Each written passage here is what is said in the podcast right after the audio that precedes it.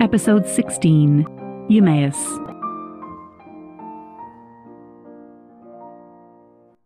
Stephen's mind's eye being too busily engaged in repicturing his family hearth the last time he saw it, with his sister Dilly sitting by the ingle, her hair hanging down, waiting for some weak Trinidad shell cocoa that was in the soot-coated kettle to be done, so that she and he could drink it with the oatmeal water for milk.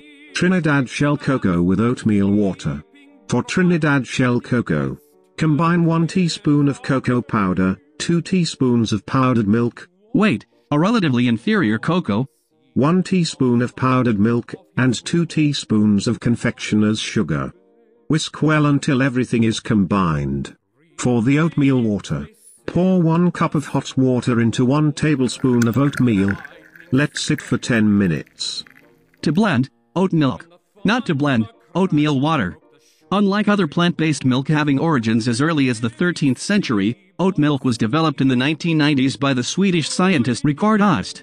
As of late 2020, the oat milk market became the second largest among plant-based milks in the United States. Should have read Ulysses earlier. Then, strain the mixture through a fine mesh strainer into a saucepan, or preferable, a soot-coated kettle.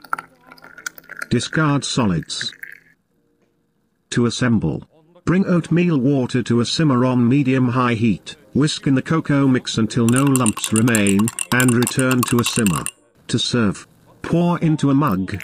Preferably consumed by an ingle while staring at a cat. devouring a mess of eggshells and charred fish heads and bones.